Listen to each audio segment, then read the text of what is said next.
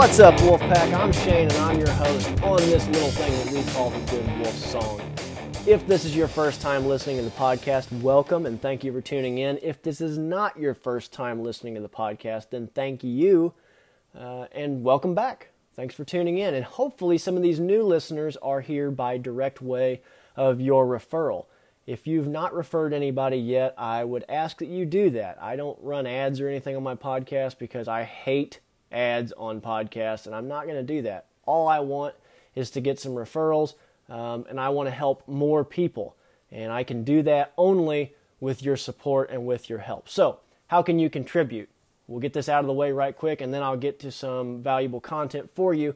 You can join up with us on social media at Facebook and Instagram. The tag is the same on both of those. It's at Feed the Good Wolf Outfitters.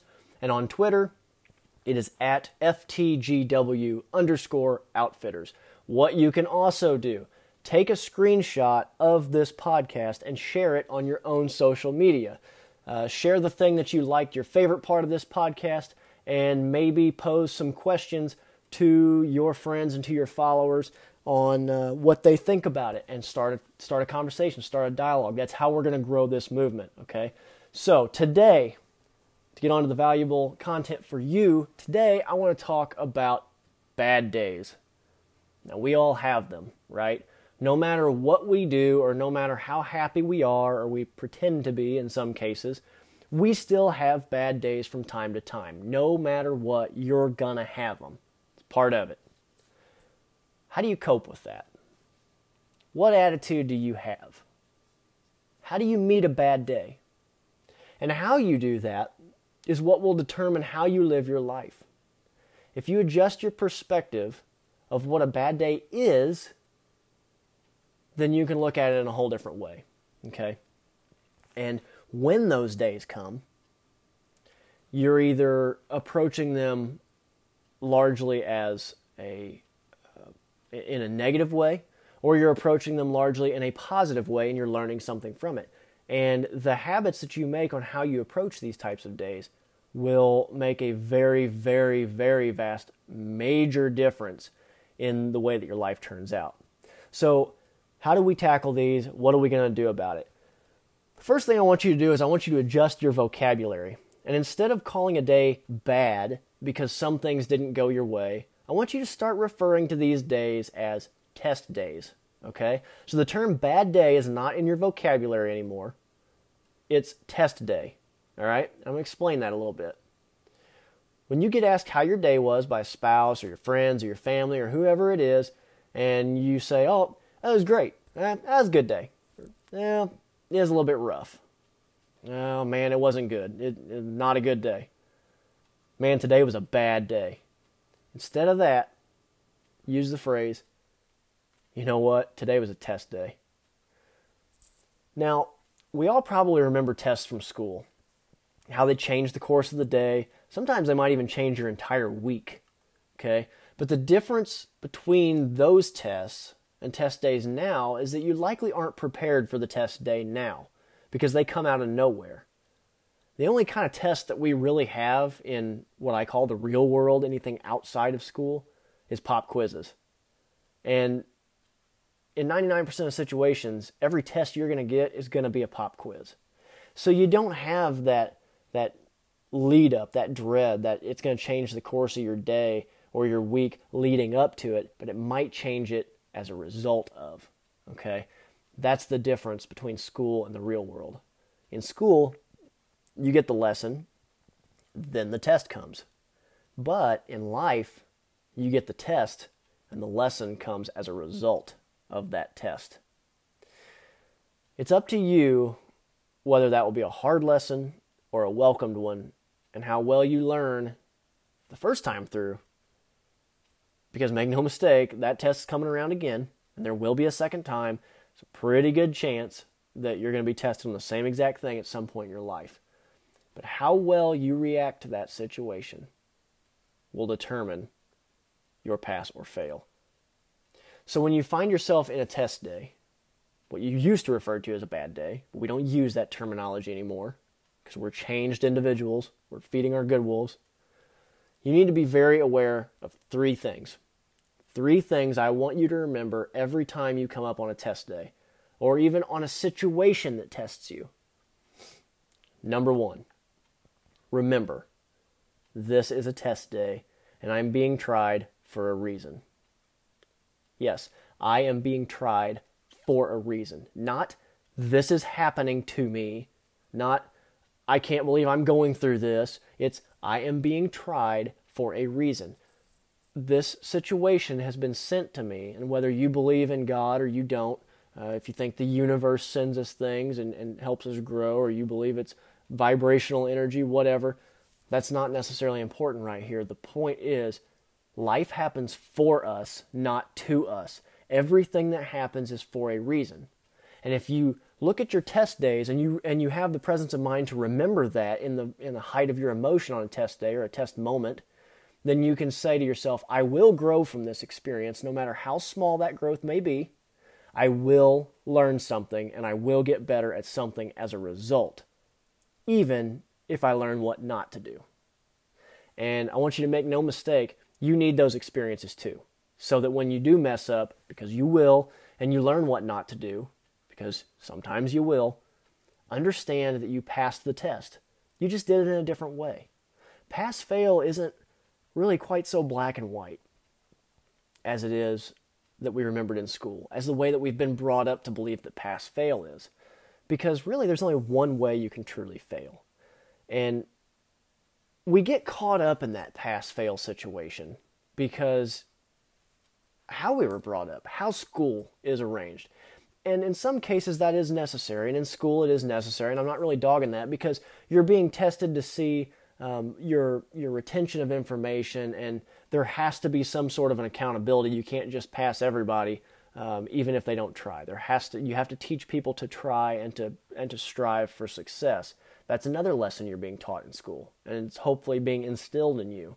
Okay, but in the real world, when you get out and you don't have that accountability anymore, and you're not you're not filed from one classroom to another, and you're not eating on a certain schedule, and you're not going to PE class on a certain schedule, and the state's not mandating that you get this curriculum or that, and you go into the real world and you have to figure this out for yourself, and you, you find yourself in daily life, and as you're hopefully attempting to achieve bigger and better things in your life, you have got to understand that there is no fail on a test day.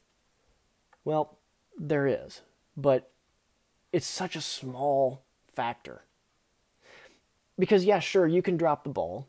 You can fail to accomplish your task or to get the job you were attempting to get or to finish the project in that job or whatever it is. But even if you fail at the test, you don't fail the test because you still learn something. Now, listen to that again. Even if you fail at the test, you don't fail the test. You can go through a test situation, and in the course of that situation, you can fail to meet the curriculum of that situation. However, that test, as an overreaching moment in your life, you can't fail that. You can't fail a test because it happened to you. You have that experience. And even if you choose, I refuse to learn anything from this situation, it still happened to you, and you can't deny that. You don't get to deny that. Uh, you can, but it doesn't do any good. And if you're listening to this podcast, hopefully you would never do that. Life is about learning and overcoming and achieving just a little bit better every single day. Not about mastering everything on the first try every single time we do it. Why do you think you start in preschool or kindergarten and you move up to a diploma? That diploma is the goal from the time you start school, they're trying to get you to that diploma. But they get you there over a course of 12 or 13 or 14 years. They got to work you up to that point.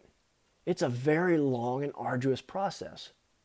But by by learning little by little, by overcoming, by achieving, by getting just a little bit better every single day, you get to that point. So the the first thing you need to do is learn how to how to identify test days and have the presence of mind to say to yourself in the heat of that moment, this is a test day. Number two, we touched on this just a little bit, but now I'm going to get further into it. You need to detach from your scenario. Now, what does that mean? Well, picture yourself in a hedge maze, okay? And you have a goal of getting to the other side of that hedge maze. You got to get out. They they dropped you in the middle of this thing. Uh, they they put a ladder over the edge and put you in, and now you got to get out. The walls are ten foot tall, and they're only about three feet wide, and you can't see over them, and you don't have a pair of hedge trimmers, and no, you can't just force your way through the walls. You don't get to cheat. So you have to figure out how to get through this thing. Now, I want you to imagine that there's a deck above the maze where people could, could watch you from up there, but there's nobody up there. You don't get any help. And you're stuck in this maze for three hours. You're in there for three hours. And you get frustrated and you get fed up. And a couple times you just sit down and you think, I can't do this anymore. And then, and then you get back up and you have another go at it. And you keep looking up at that deck, hoping that somebody's going to walk out there and that they can give you a hand. But there's nobody there to help you through it. Not this time. You're on your own. And finally, after you've been in there for, for three and a half, four hours, you just you've had enough, and you're even convinced at this point there isn't even a way out. This is some kind of sick joke. So it's a psychological experiment to find out how long does it take before someone breaks and just shouts, "I got to get out of here." So you finally call out, "Help me! Help me! Where do I go? Somebody help me!" And the people that are administering the test all of a sudden poke their head over the top of the wall and they say, "Oh, why didn't you ask? And they put a ladder on the other side and they, they let you out. And they say, now, before they let you out, they say, now, one stipulation, we'll let you out and you can go up on the deck and you can look down and you can, you can plan your route, but then you got to come back in if we help you. You got to come back in. You agreed to do this. All right, fine. Seems fair enough. So you get out, you go up on the deck, and now you can see the whole thing. And you, you take your little piece of paper out and you make a map. You say, all right, you get it figured out. Okay. You get back in there, and you're out in a matter of two minutes. Easy. Why?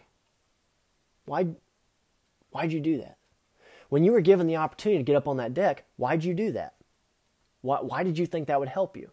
Because you recognize in that moment that that deck will give you a perspective of your situation, that you'll be able to see more than what you can see currently.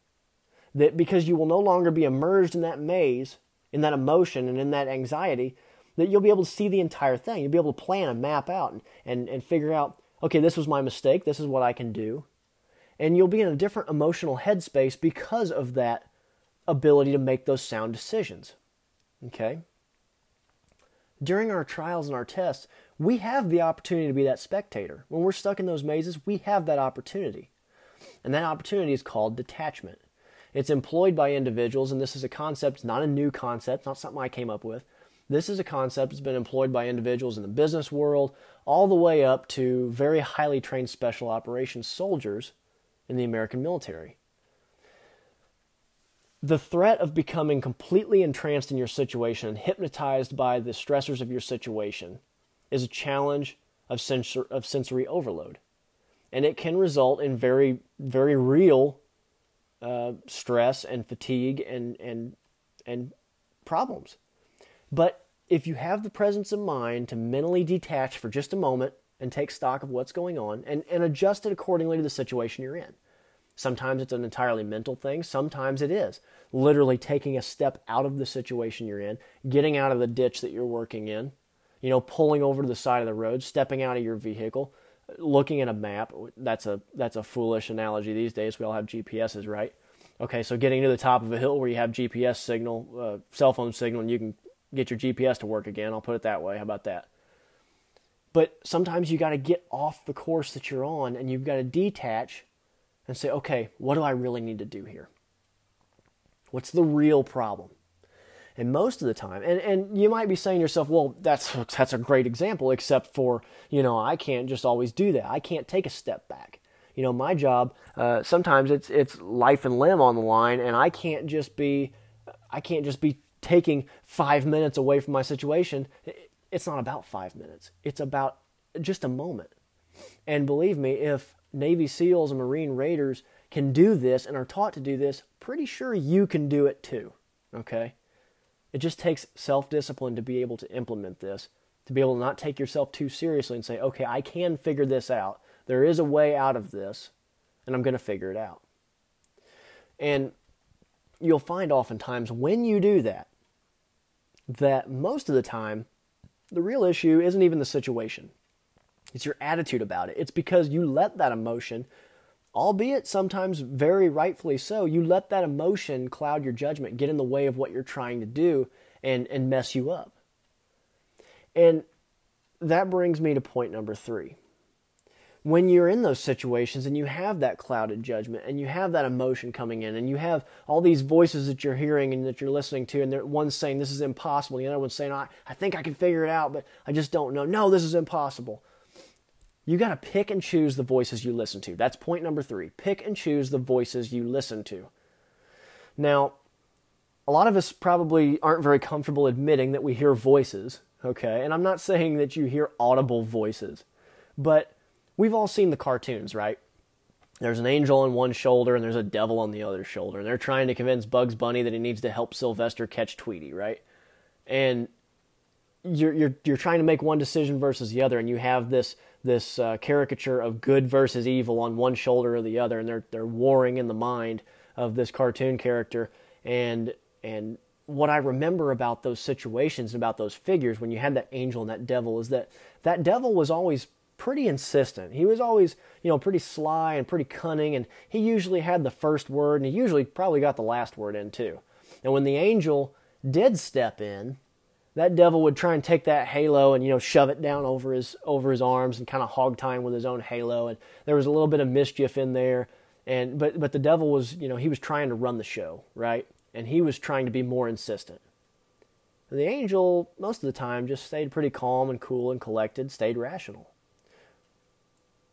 Another example take dogs. And maybe this is a, you know, you can look at this in two different ways. You have the good wolf and the bad wolf, obviously. But I want you to look at more domesticated breeds of dogs. So compare something like a fox terrier or a chihuahua with a retired German Shepherd police dog that was on the biggest SWAT team in the United States uh, for three years. Okay, you have a, a German Shepherd SWAT dog that served with uh, with Dallas SWAT, right? Which one of those two animals, which one of those two dogs, the same animal, different breed, which one's going to be more vocal? Which one, if you had if you had them in your yard, is going to be running around? Which one's going to be more calm and collected? Typically, which one would you take note of if it was the middle of the night and that dog barked one time. Which one would you take more note of? Probably the German Shepherd, right? Why is that? Well, we all have voices in our lives that we that we are hearing and, and they're always attempting to sway us. From time to time, it's for better or for worse. And usually the voice of reason is quieter and more collected. You know, I've been involved in, in church for a decade or more now, and I know this as, you know, a lot of people refer to the voice of God, that voice of reason and truth, as a still small voice, okay? Because it is not, some people have heard it audibly. I never have, okay? But it's, it's a mental thing that is just speaking truth into your life. When you're in a situation, it's that angel on your shoulder or it's that German shepherd that, that is calm and collected and that if you listen and if you tune into the right frequency, speaks through the noise. But you've got to let you got to learn how to tune into that. So think about sales, okay? Now, what image do you have of a salesperson, uh, a salesman, let's say? Let's say you're in a mall and there's a salesman in the middle of the of the aisle and he's trying to sell a project. What imagine that salesman. Close your eyes if it's safe to do so, and imagine that you're walking through the mall, you round a corner by the food court, and there's a salesman. What's he look like? How's he speak? How's he carry himself? What's his demeanor? He a little bit pushy? Is he talking kind of fast? Kind of wiry? Kind of annoying? Kind of high energy? Well, yeah, sure. But why are they like that? Because we know as humans that, and especially in Western culture, we know that we kind of value our, our personal space. We don't really want to be invaded. We'd rather initiate that sale if we're interested, not have somebody come up to us. But why does a salesman do that if they if they know that because salespeople, good salespeople especially, are masters of human psychology. They have studied this a lot. Trust me, they have, or they wouldn't be as good as they are. Because so so then knowing that, why do they still act pushy? Why do they talk fast? Why are they wiry? Why are they so bouncy? Because they're trying to sway you from your current situation. They're trying to get you off of your terms onto their terms, and they're using tactics to knock you off balance so that they can c- convince you and encourage you to do something they want, which is to buy whatever they're selling. So when you hear the overwhelming voice it's yapping at you, and it's it's that devil on your shoulder, or it's that little yapping dog, and, and you liken it to that, or it's that annoying salesman and that voice in your mind is is acting like that little dog or that devil on your shoulder or that salesman and it's yapping and it's so annoying and it's telling you you're not worthy. You're not good enough. You can't do this. That, that person's right. That, those people over there they, they pretend but they don't really even like you. You're bound to fail. You you look at you. You're hopeless. Take stock of that voice. Take stock of it. Recognize it because it's real. It is real but take stock of it. Detach for just a moment. Take stock of that voice. And then listen. Tune it out. What do you hear? Take stock of that voice that is not trying to overwhelm you. That is the voice you need to listen to. And it's difficult because the other voice has has clouded your emotions and has built your emotions up so high that it's very difficult to put them to the side and to listen to that still small voice. That calm, collected, confident voice. That German shepherd that acts calm and collected because that German shepherd knows what she's capable of. She knows. And she doesn't have to bark at the neighbor dog because the German shepherd knows if that neighbor dog even tried to step foot in my yard. I'd, I'd do to that dog what I've done to all the bad guys. You know, I know who I am. My identity is secure. I, I know what I'm about, and I'm good with that. That little dog has got that little Napoleonic complex, and he thinks that he has got to yap and nip and bite and, and prove himself that devil on that shoulder is trying to sell you on a lifestyle or sell you on a bad decision to get you off of your comfort zone, to get you off of what you know to be accurate and true, and trying to sell you on a situation you don't want to be in. That salesman is trying to part your money from you and sell you what he's got. Listen for the small voice. Listen for that confident voice. Listen for that voice that cuts through the emotion and is giving you real value. Now I want to take you back to those test days, okay? Because we've we've seen three points, right? Number 1, identify that this is a test. Number 2, detach. Number 3, pick and choose the voices that you'll listen to. Think on those and then let's go back to a test day. Again, if it's safe, close your eyes. And imagine this go back to one of the classrooms that you've actually sat in in your life, that you remember as well as you can. Remember the posters on the wall, the bright colors and the, the state propaganda that was put up trying to convince you that reading is fun and, and you can, a whole new reality awaits in a book, you know, whatever. The cheesy stuff that we all saw on posters in the hallways and the classrooms of school. You're at the desk, it's one of those uncomfortable metal desks with a really thin plywood on it and had the, the four lag bolts stuck through the bottom of it. It's not very comfortable. And you're sitting there and it's test day. You're taking a test and the whole class is quiet. And you're trying to adjust and get a little bit more comfortable in that seat and it's it's creaking, it's squeaking every time you adjust. It's so annoying. You just want this class to be over with. And you're looking at that page and you're seeing those questions and everyone around you is being tested too to see if they'll make the right choices. Now, for just a second, look up from your paper. Look around. Don't be cheating off your neighbor now. Come on. have some integrity. Look up toward the teacher. What's she doing? Now she's sitting at her desk. She's writing, probably grading some papers. The teacher is present. She's there. But she's silent. Why? Because this is your test day.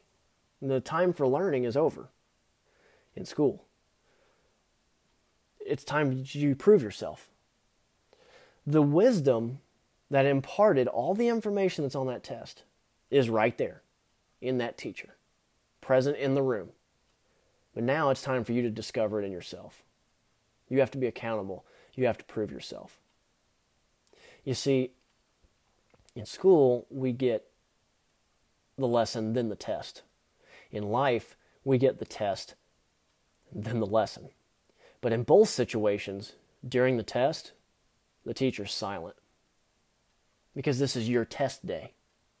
It's not time at this moment for you to understand, for you, for you to have that imparted to you. You got to go through that test. Sometimes you're going to do great on it, sometimes you're not. It's part of it. But when you find yourself in a situation where you're being tested, and whatever you're being tested on, whether it's your attitude or it's a task on the job or it's getting a new job, maybe it's a tight financial situation, or whatever it is, remember to detach from your situation. Remind yourself it's a test day, not a bad day. And understand that those warring voices in your mind, in everyone's minds, that stand for what's right and for what's wrong. Listen for the voice that is not trying to make a sale or to get a reaction or to drum up your emotion. Listen for the voice that's trying to keep you in line, even when that's not what you want to hear. That's the voice of the good wolf. You have a choice on test day. Who are you going to throw a bone to? Do you give in and lose it? You lay the horn on in that car when someone cuts you off and you're already kind of upset anyway? Or do you just take a breath and let it go? Because that horn's not really going to do you or anybody else any good. It's just going to further frill up your emotions. So, do you lay that horn on or do you take stock of the situation? Do you step back? Do you detach? Do you listen to that good voice? And do you feed that good wolf? One of those choices leads to disappointment, embarrassment, and further stagnation. You don't get anywhere. The other, however, leads to empowerment that comes with embracing the truth, even when that truth is not easy. I suggest you throw a bone to that voice. I suggest you feed you're Good Wolf.